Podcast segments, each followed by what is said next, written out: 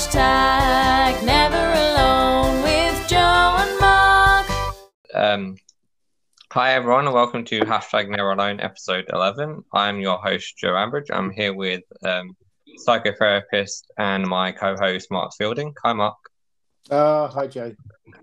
Um, and today's episode's about suicide. I just want to warn people ahead of time, like before you start listening to this episode, it will be uh, quite a sensitive subject for a lot of people. So, um, if you want to go ahead and listen, make sure that you do talk to someone afterwards if it does affect you. Um, as we mentioned at the end of this episode.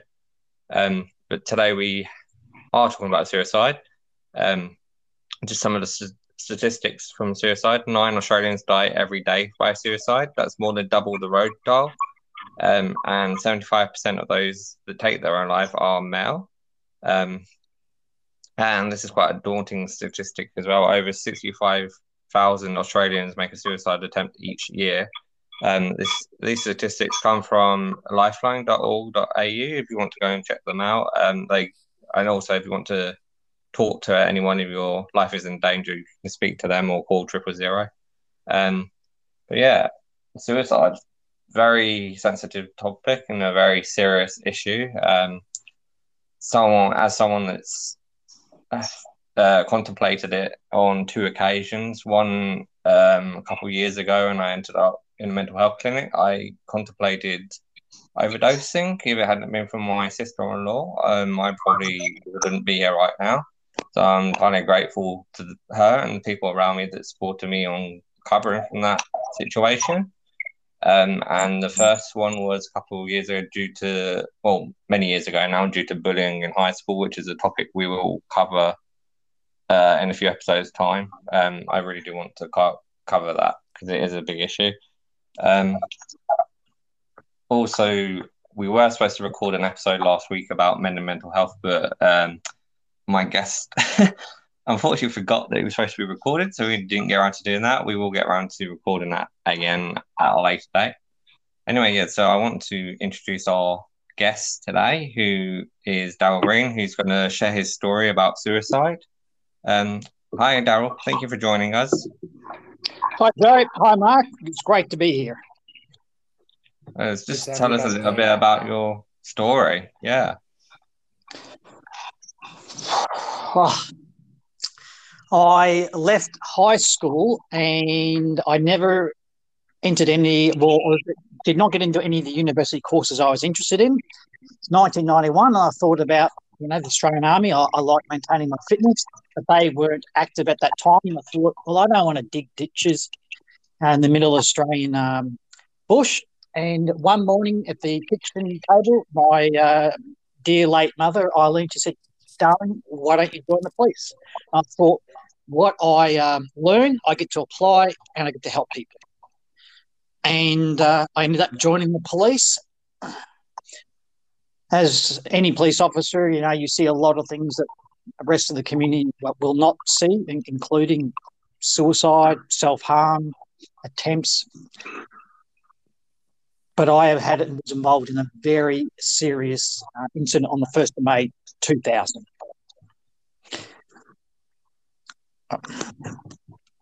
Would what would you like to hear about that incident?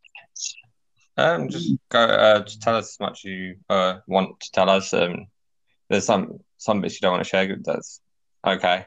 So, a sense of suicide no, and what the issue was. I speak openly and professionally uh, on this, and uh, and now um, in 2018 was announced as a lifeline ambassador. So uh, so I, didn't know much about um, you know, mental health or suicide other than the, the training uh, in in the um, in the police, and um, but I'd been to uh, um, quite quite a few uh, suicides, and I heard some comments of people saying, "Are oh, they this week?" Me, I wasn't quite uh, sure, but I do remember one of them was it was a, a horrific uh, suicide um, because the man used a powerful a shotgun uh, to end his life, and that was in relation to not having access to his children. And uh, I thought this was quite extreme, but I later on got a little bit of a, a understanding. And so I was 27. I'm on night work. We get a routine job, 3:06 a.m. in the morning, to uh, attend a death threats, words spoken six hours earlier. Yeah, attend this job in the early hours of the morning, and it was far from a perfect situation because it was in a cul-de-sac. So the the suspect we had to drive past their place. We had to do our initial investigation. It's in the early hours in the morning. If you're going to execute a search warrant, you know you're going to do it in you know first thing daylight, overwhelming numbers. And so um, we never had that choice. So we um, questioned the informant, we questioned the complainant about, and we're working there and see if we were going to execute a search immediately uh, of this person's uh, house who made the death threats and allegedly had an illegal firearm. Or did we not think that credibility was satisfactory and we might have to put that evidence toward justice of the peace for a search warrant? We've moved back to the patrol car. The sergeant is in the uh, front seat. He's on his mobile phone. He's doing background checks with police communications on the suspect. My partner, she opens up the front passenger seat, sits down, and she starts doing background checks on the two males who had called us to the address.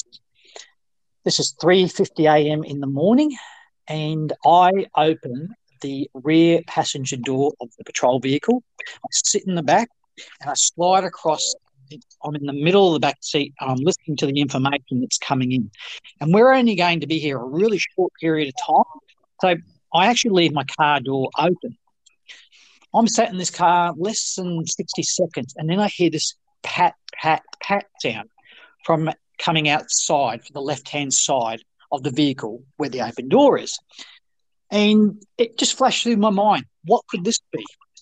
The only thing that made sense was, oh, this must be some neighbourhood dog that's running up to the patrol car. I nonchalantly turn and look out the door, but I can't see anything. The interior lights on of the vehicle. I have no night vision. And as soon as I'm looking out the door, in a split second, my head goes from looking out the door to being forced prone over um, on my the right hand side of the back seat. My hands around my mouth. There's blood. There's teeth. There's bones.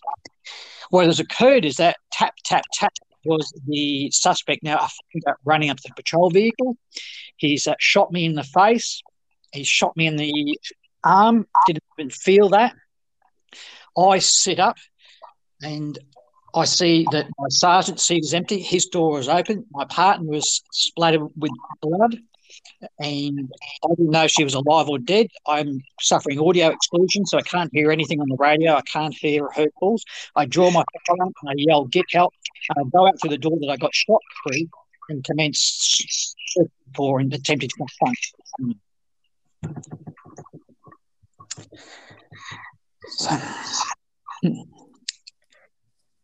The next part of it is that couldn't find the gunman. I didn't know where my sergeant was, and I don't know the state of my partner, and so I had to make some decisions uh, very quickly. And I decided that I'm going to attempt to locate the sergeant, fearing he may be mortally wounded in the street. I walked down the street yelling out his names. Uh, this was actually all recorded on audio, and I, on the audio, so I've, I've called out his name eight times. Can't find the sergeant, and so I moved back to the patrol vehicle. But people are starting to come out to the house, and so I um, direct them to you know get back in your house. Not some of my finest you know client service skills are on display this particular night, but I've got a bullet in my head and one in my shoulder, so uh, I think I can be forgiven for being a little bit direct. And I come back to the patrol car and I didn't know what I would find. And my partner says, Greeny, I'm hurt. Greeny, I'm hurt. Music to my ears. She was alive.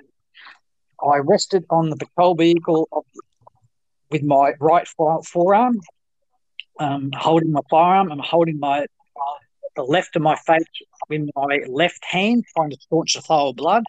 And I'm and I look through the windshield at my partner and I say, "It's going to be all right. It's going to be all right." And years later, at this point in time, she's thinking, got a gunman on the loose. Our sergeant is missing, and you're pouring blood from your mouth all over the bonnet of the police vehicle. Daryl, you're not very reassuring. Then the bravest man, uh, Brett Price, working on his own, pulled up to the scene. I met him in the middle of the street and we moved back over to the patrol car where Charnel was. And by this time, I was highly disorientated because of the amount of blood that I'd lost. And um, got down on the ground and he uh, questioned me about the offender. And I said, Look, don't, don't know where he is. Where's the sergeant? We've got to find him. Still very concerned and more backup arrived. An ambulance arrived. They took away my uh, partner after a delay. The second ambulance was asking for a corridor of safety, which wasn't possible to provide. But they eventually drove up to the to the scene, and I was in an extreme amount of pain by this time. They collected me, drove to a house where the sergeant he um, was able to exit the vehicle, look over. He saw a fair-headed person. I'm fair-headed. The offender was fair-headed, so he couldn't afford to take the shot. As he said to me, if I shot him, I'd be a hero. If I shot you, I'd be a, villain. So he was in a pretty um, uh, tough uh, place, and he thought that we were actually uh, being sniped at from afar. So he's ran across the street, come to a six-foot chainmail fence. Shows what you can do under adrenaline. He's throwing his firearm over the top of it. Put both hands on top, somersaulted over, picked up his firearm, made his way to the next street over, saw a house with a light on, banged on the door, and he shouted out, "The police! I've been shot. Let me in!" And the home at the time had thought, "Oh, this sounds like a furphy," but he looks through the peephole. He sees a bloke in uh, blue, covered in red, and lets him in. And Chris is able to get on to police communications, call for backup, and miraculously, ten rounds in this fusillade of gunfire um, hitting all of us, me twice, Charnel six times, the sergeant twice. We all lived. After a three week manhunt, when the city of Brisbane was just literally on edge for this crazed gunman, his body was found two kilometres away from where he'd attacked us. The rifle he shot us with, he used to take his own life. Wow. Jeez. I mean, what, what a goodness me. I mean, I what a what a story! I mean, I, I watched the film. I, wanted to link in the film, Daryl, just briefly because I, I, watched the film. You made a film about this, haven't you?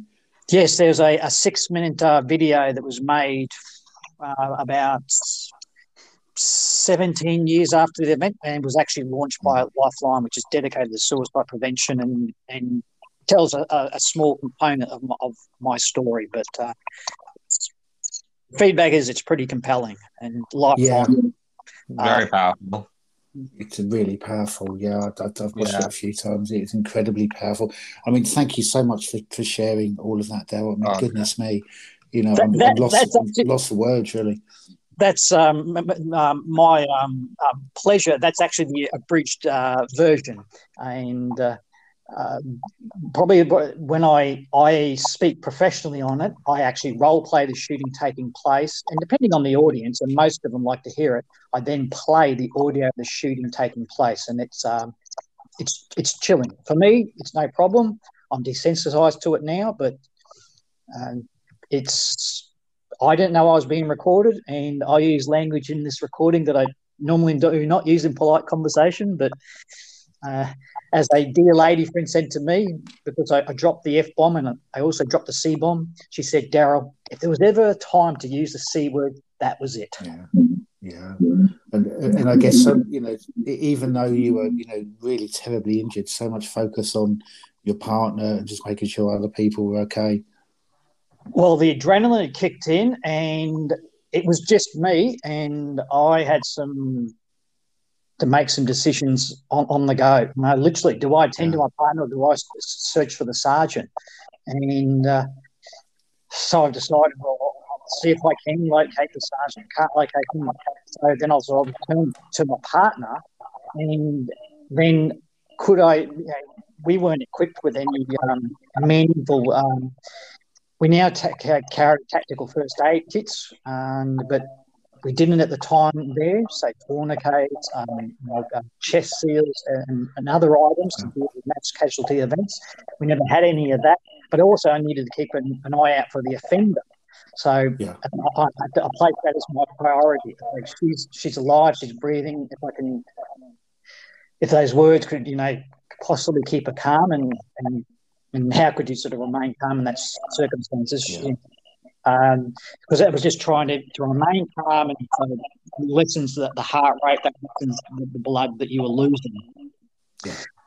And uh, yeah, I remember it like uh, yesterday. Um, and but Mm. I, as my father, who's actually here um, uh, to, today as I'm talking, he says it was about 10 years till I really started to get on top of the shooting and get my life back on track. So get my life as a career, get my personal life, and get my mental health back on track. Very long. Yeah. period.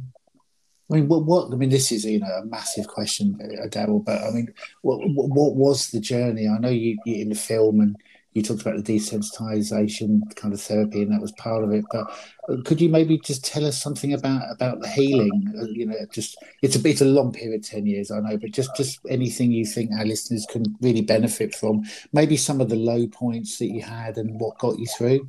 Okay. Um, initially, I was just stunned in days after the first uh, month. I really was. I was just, you know, I wasn't suffering um, any of the uh, symptoms that I, that I would uh, later, and some which I still carry with me. But there was an, an event. So seven weeks after we were shot, there was a senior constable in Rockhampton here from the domestic violence incident. He was shot once in the leg. It severed his femoral artery. If you don't receive immediately uh, help, you bleed out from that type of wound minutes. Help did not arrive for this officer, senior constable. He bled out. And what was going through my mind then was, especially in, in the background, I was subconscious, because I, I couldn't put it all together until it was literally, he's been shot once and died. Chris Chanel and I were shot and we live. Yeah, And, and that started a downward spiral in anxiety, depression, um, hyperarousal, uh, sexual dysfunction, a whole uh, host of um, yeah, mental health issues um, bringing the full swing.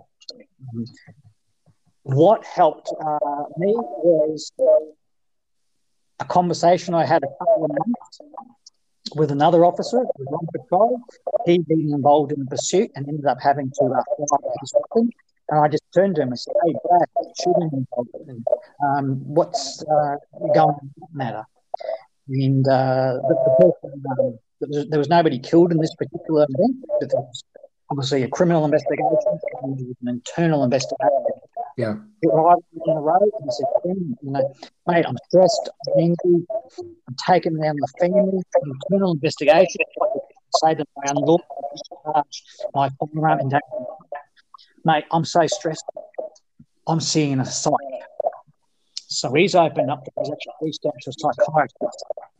And this gave me the code to um, ask for help. And so that was the first seeking the help of a psychiatrist. Yeah. And what really helped me was not only seeing a mental health professional such as a, a psychiatrist, and he was very experienced. And he counseled people who were involved in conflicts, people involved in the war with the Balkans in the early 1990s. But he told me that, Daryl, you know, a soldier going into battle he has time to mentally prepare. You know, the adrenaline, you know, Yeah. the system, and he can somewhat, he can prepare himself as much as he can mentally for what he's about to confront. You know, being shot at, shooting back, and what he might see. You had no time to mentally prepare. It's like me talking to you now. Somebody's come up with a fire. and So the only thing worse from a psychological um, point of view could be the likes of seeing your uh, family executed in front of you. Yeah. So that was a wake up call to how significant not only you know the surgeries and the reconstruction which I'm on for, for seven years, over 17 months of surgical procedures. That was the, the physical side of it. The mental side was even uh, bigger. But what really helped was within the police, and, and I thought, oh, he's an expert, uh, but we had a, a police psychologist, and it, t- it turns out that he uh, was a Vietnam veteran. And I uh, sometimes tell his story, and I've been very fortunate to have him in the audience, and he shared some photographs with me. And he was in Vietnam, he was in the infantry, he was his point man, moving through the bush with his uh, rifle, the M16. And uh, strung out in front of him was a wire. He, hadn't seen it. The right pushed up against it. That was attached to a grenade in the hand. The grenades falling out. The, the, spoon of the grenade and live. He's um, continued walking. It exploded behind him and it took out a huge chunk of his uh, calf, both his leg, and gave shrapnel up his back. He nearly um, he was uh, trans medevac out, uh, transported to Butterworth Malaysia. Surgeon said to him, Chris, your leg, if it, does not start to heal, you have to amputate. Fortunately, his leg did heal, and they were able to save it. He soldiered on in the army.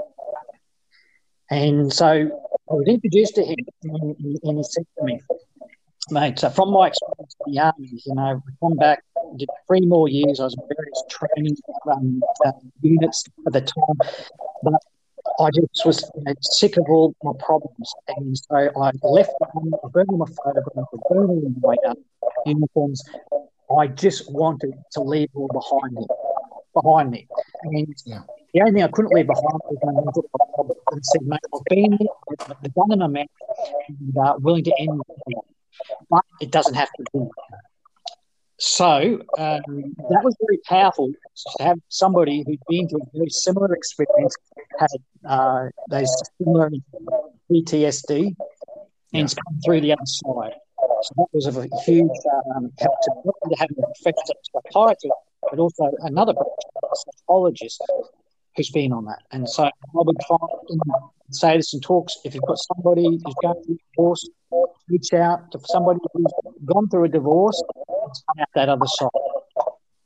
Yeah, I mean the, the, the reaching out, and yeah, I mean the reaching out and kind of sharing your experience, which which I, I guess you continue to do, Del. Really, you know, in, in many ways, you know, is really helpful for people. And this is a bit of a jump, and we, we are not not to something we're going to explore maybe massively, but I mean, there's something about men as well. I mean, I'm thinking about you know what Joe said initially around the statistics around men and suicide, and I don't know. Do you think there is something still around you know men struggling?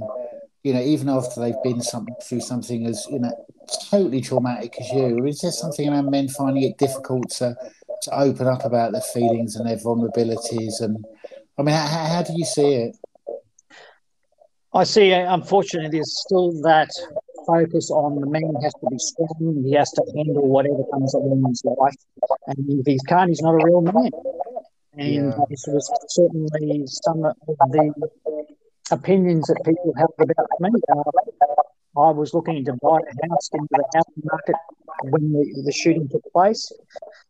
I had uh, 12 months unpaid leave. I've travelled the world. I've come back. I was about there uh, 13 months. I'm saving up for my first deposit. The shooting takes place, and then fortunately, I was at mum and dad's, and they were able to uh, nurture me through all the, the, the surgeries. But it was unfortunately um, there was an undertone of well, and this was um, men and, and women that oh, you're not a real man. You live at home with your mum and dad. Here you are in your early 30s, not standing on your own two feet. Well, at this particular time, I'm actually going through second reconstruction, still being treated regularly on medication by a psychiatrist, and I'm studying a master's degree part time. My plate was pretty full. People just made a stats judgment, and that really pushed me down people were too afraid to speak about the shooting and made this um, 800 pound gorilla in, in the in the room and yeah. and so my thoughts of, of suicide was when I went through the first reconstruction of my mouth. So the, the bullet, you know, on my website, there's actually a reconstruction says the bullet yeah. hit in my mouth and what it did. It smashed the uh, top left maxilla bone, three teeth, deflected down, smashed into the two teeth, ended my tongue and lodged in my throat. And so there was a lot of time them to replace. So this surgery went through, and it was horrific. Anybody knows any dental had any dental work? It's um, it's not nice and painful time. So at the um, coming towards the end of 2003, the reconstruction has been completed by a team of specialists headed up by a maxillofacial surgeon. And then I'm sent to another maxillofacial surgeon, Dr. John Arvia, here in Brisbane. And his job is to inspect the reconstruction and write a report to WorkCover, the state government insurer, about the success of the surgery. In my lunch hour, I popped down from police headquarters to his rooms in uh, Queen Street, Brisbane, for a five minute consultation. I lie in his chair, he pokes around my mouth with his instruments, and he didn't show any emotions on his face. He was very quiet. And I now know that he was thinking how to try and express something to me. He said, Darryl, come into my office, take a seat. Daryl, you were just sat in my chair. What you have in your mouth, I cannot clean my instruments. There's no way you can clean it. You're at risk of septicemia, blood-borne disease, very dangerous. I'm sorry, but your reconstruction has failed. This hit me like a freight train. I've been through hell to try and get back because I wanted to get back to the, the old Darryl Elliott Green as much as possible. Yeah. Part of that was my teeth. Other people, and I had these comments. Oh, well, why don't you just get a plate? Well, no, I want my teeth. I want it as natural as possible. Yeah. And and so I they never even had a solution for me.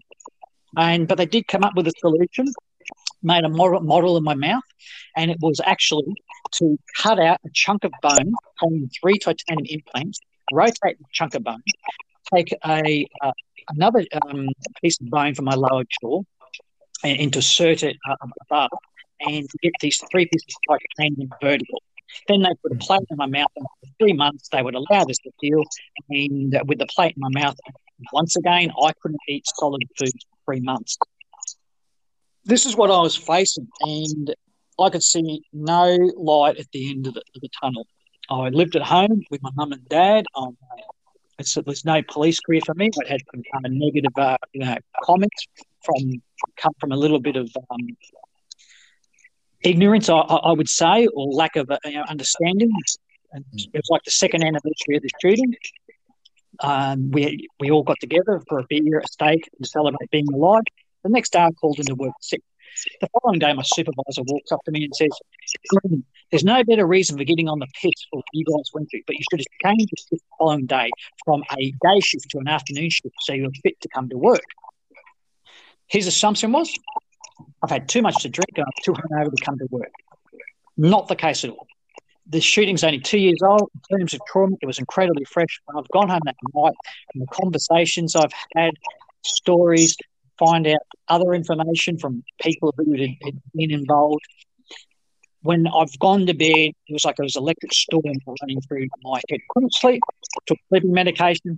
This morning, too comatose to uh, go to work, let alone be on duty in charge of a firearm. Yeah. So they've broken the news, this is my reconstruction's failed. I thought it's no career. I've just hit a new low point, you know, deep depression, anxiety. Um, exercise played a big part, particularly running, to help manage um, my, my stress, to you know burn off the anxiety and the fears. I'm out running and I cross a bridge. I stop, I put both hands on the railing and I look over and I think I can jump and we'll all be over.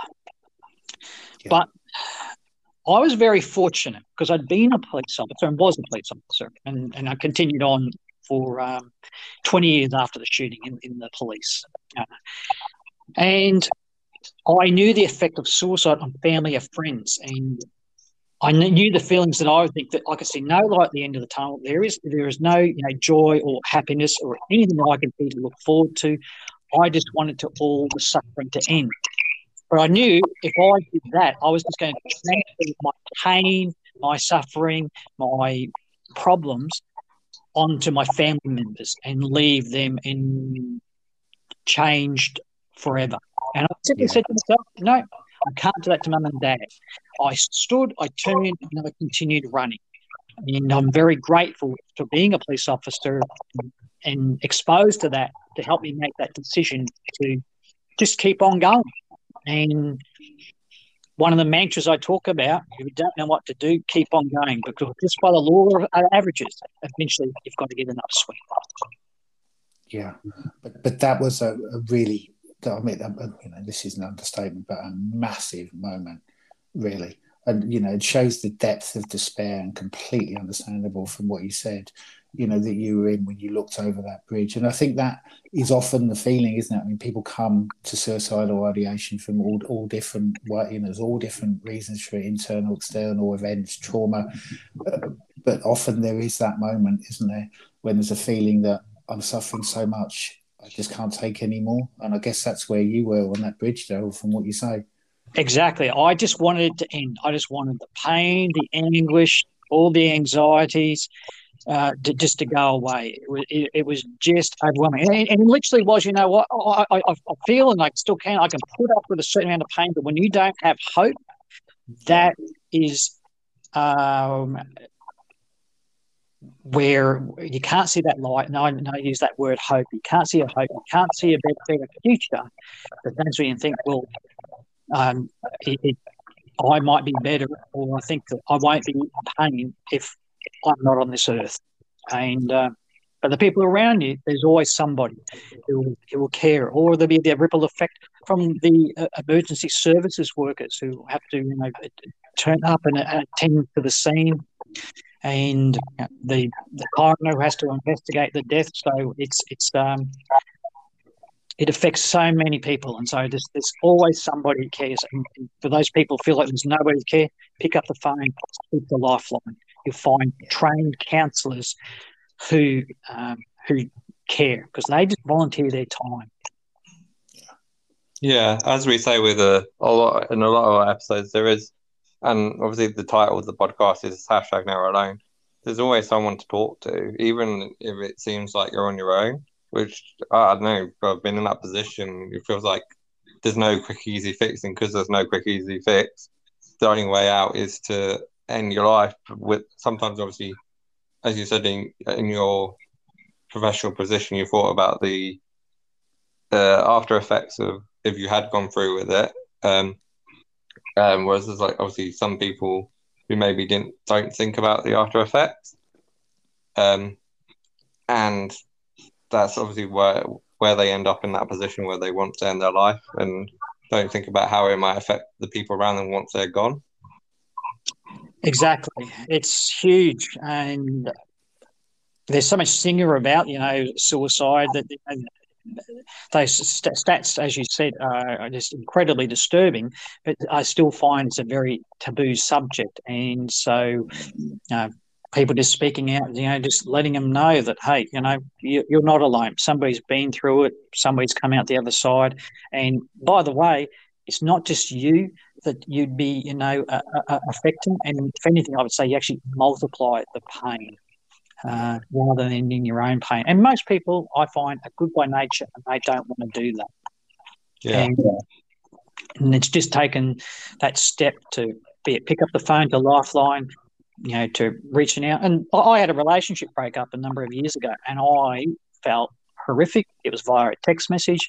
I had overwhelming um, uh, feelings of I don't want to live because this was somebody that I could see me spending the rest of my life with, having a family. And a friend of mine who'd been through divorce, I picked up the phone and said, Would you come over? Uh, this is what's occurred. And he'd been through a, uh, a divorce and um, had a child, was a, a, great support, and got me through you know that that night.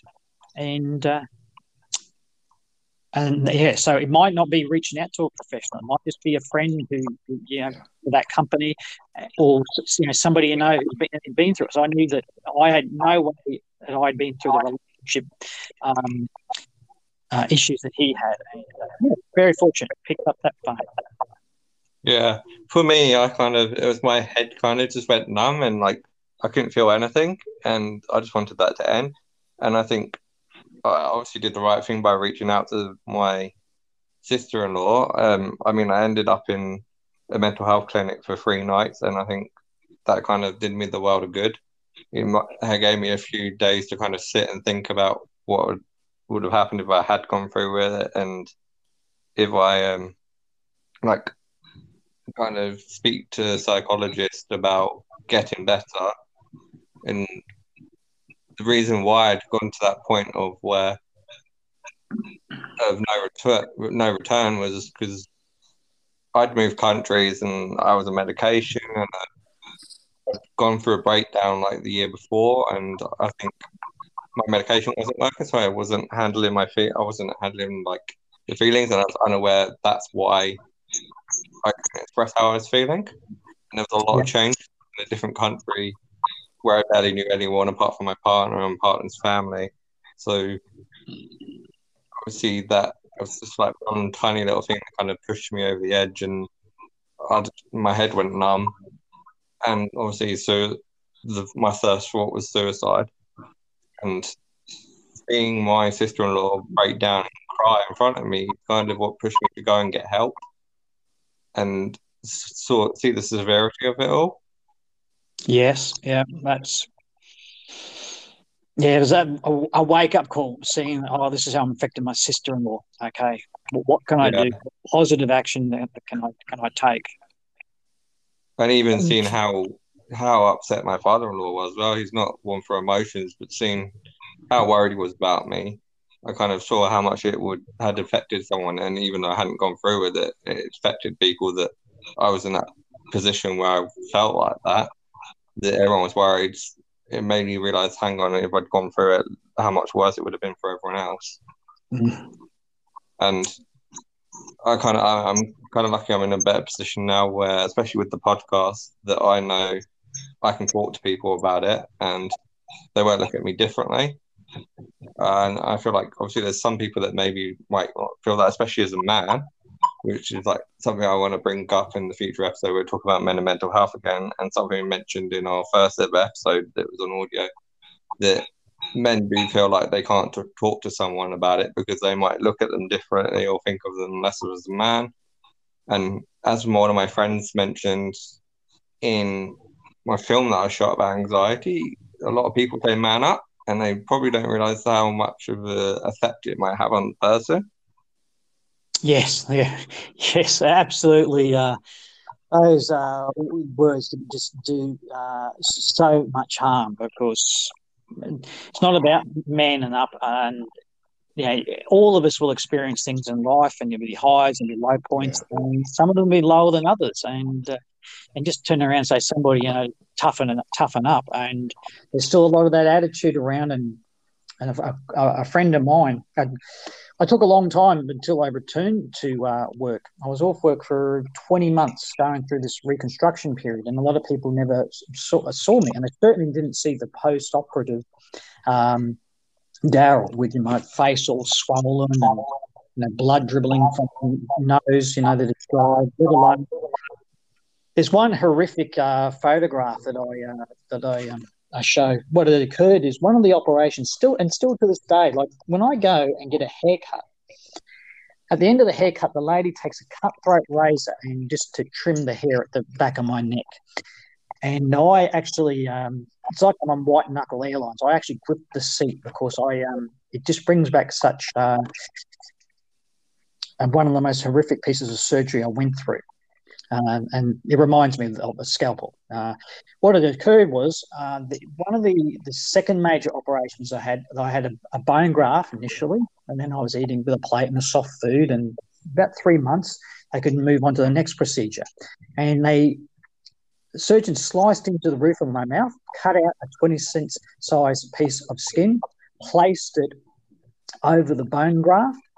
And when I woke from the surgery, the uh, doctor said, uh, Daryl, can't stop the wound in the top of your mouth from bleeding. Do not worry. Go home. Um, use this uh, to suck up the blood. It will stop bleeding and heal itself in time.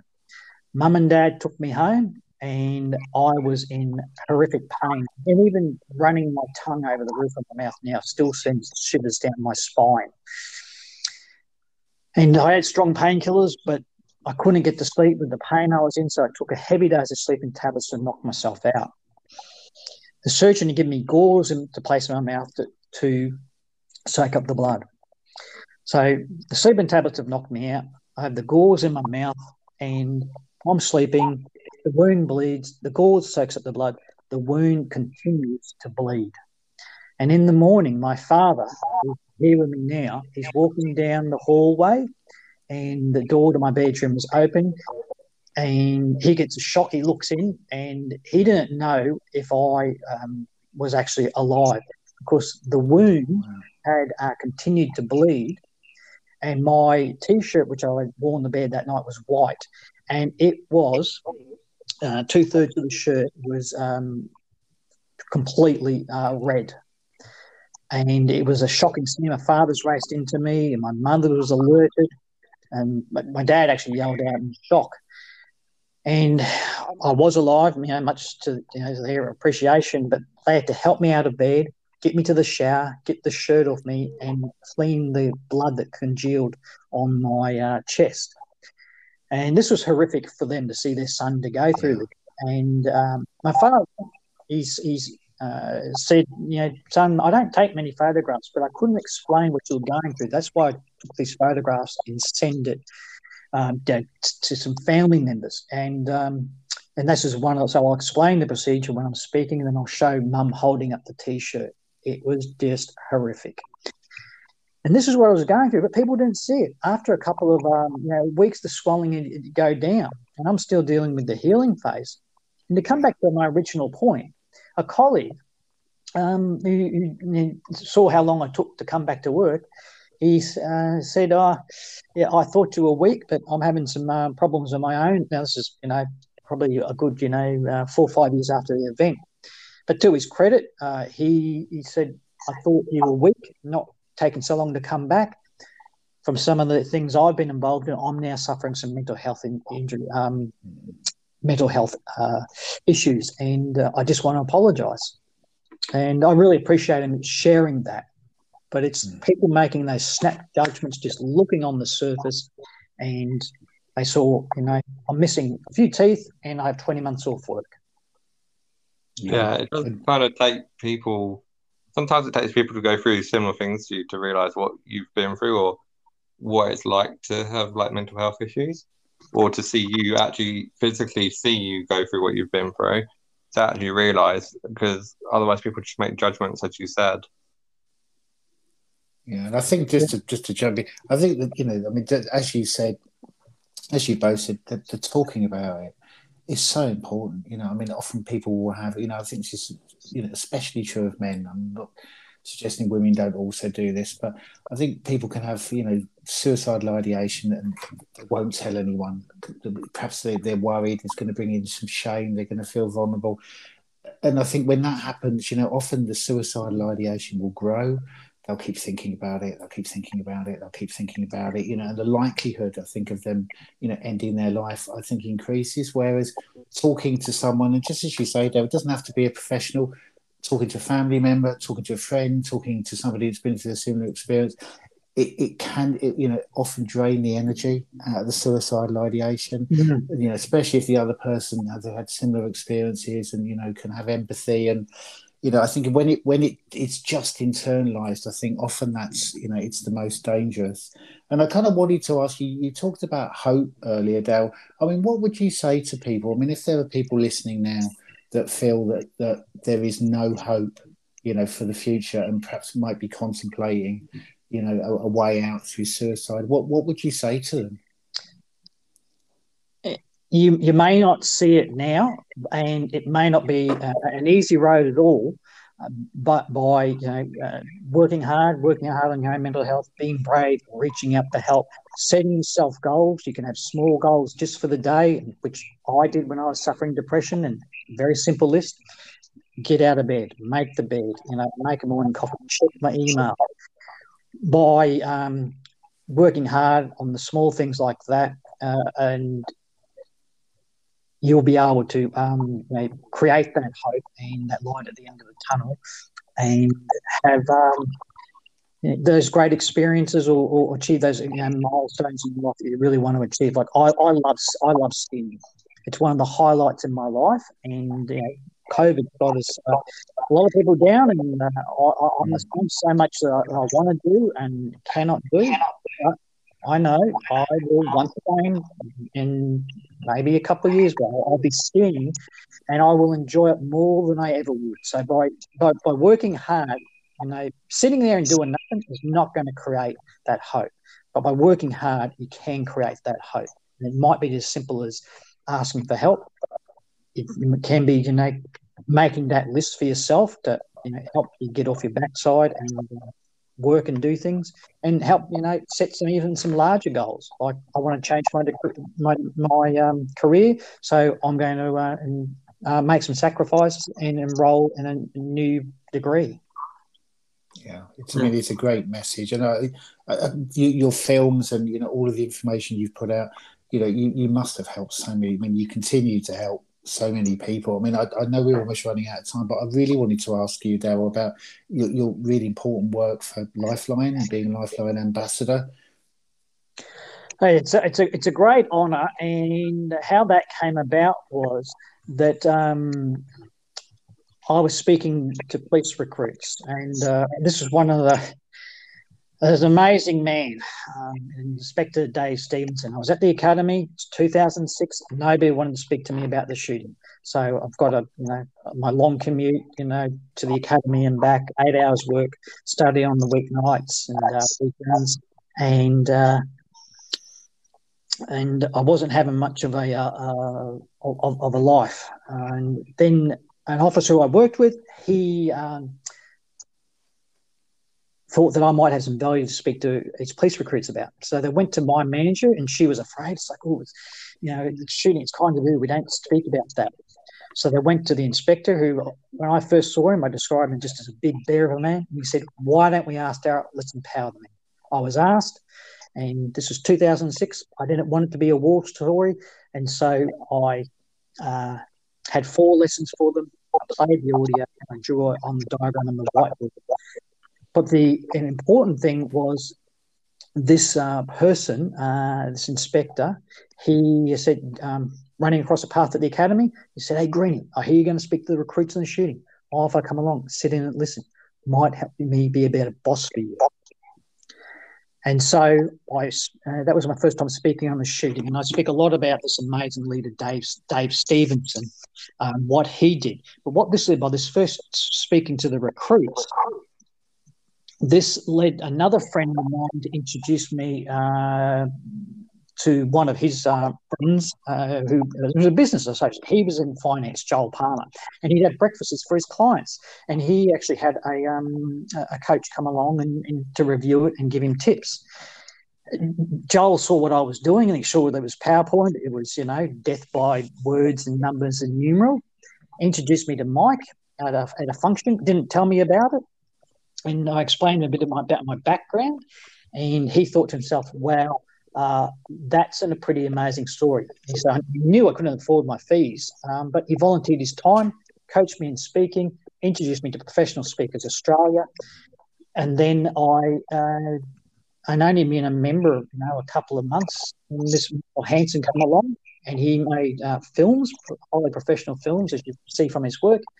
Afterwards, I chased him down the car park and and I, I explained a little bit on my shooting, and, and he thought that was wow. He went on with me to make that six minute film dedicated to suicide uh, prevention, mm-hmm. and the conference company found said that is very very powerful. We actually have a uh, table at a Lifeline function in Sydney to raise um, funds for Lifeline. Laurie Oakes was one of the speakers. So I was offered a seat at this table. I flew down. I was introduced to the chairman, who then introduced me to the CEO. They, you know, saw the power in that film. They wrote to the police minister in, in Queensland and asked to put on an event, and that saw the uh, launch of this uh, film in 2018. Uh, and Funds for Lifeline, and I was announced as an ambassador. Oh, nice and my work still continues to this day. And I was just with them recently at Bookfest here in Brisbane and uh, raising awareness of Bookfest. And uh, every dollar that, we, that was spent at Bookfest went to them helping answering all those extra uh, calls that are coming in now with people in distress you know, due to COVID and, and, and, and the normal run of events. But there's extra pressure on, on Lifeline now. Yeah, well, thank you for sharing your story with us today, Daryl. We really appreciate it. And I know it's quite a sensitive topic to share with anyone, but um, your story will help others hopefully speak up and get the help they need, um, as we always want to do with this podcast. Um, and thank you, Mark, for help, helping host again. Um, Oh, we'll no sh- problem. um, Daryl, we will sh- if you send your links through, we will share them on our social media pages, and um, you guys can check out Daryl's film on YouTube and uh, his website, which we will share. Um, well, thank you again.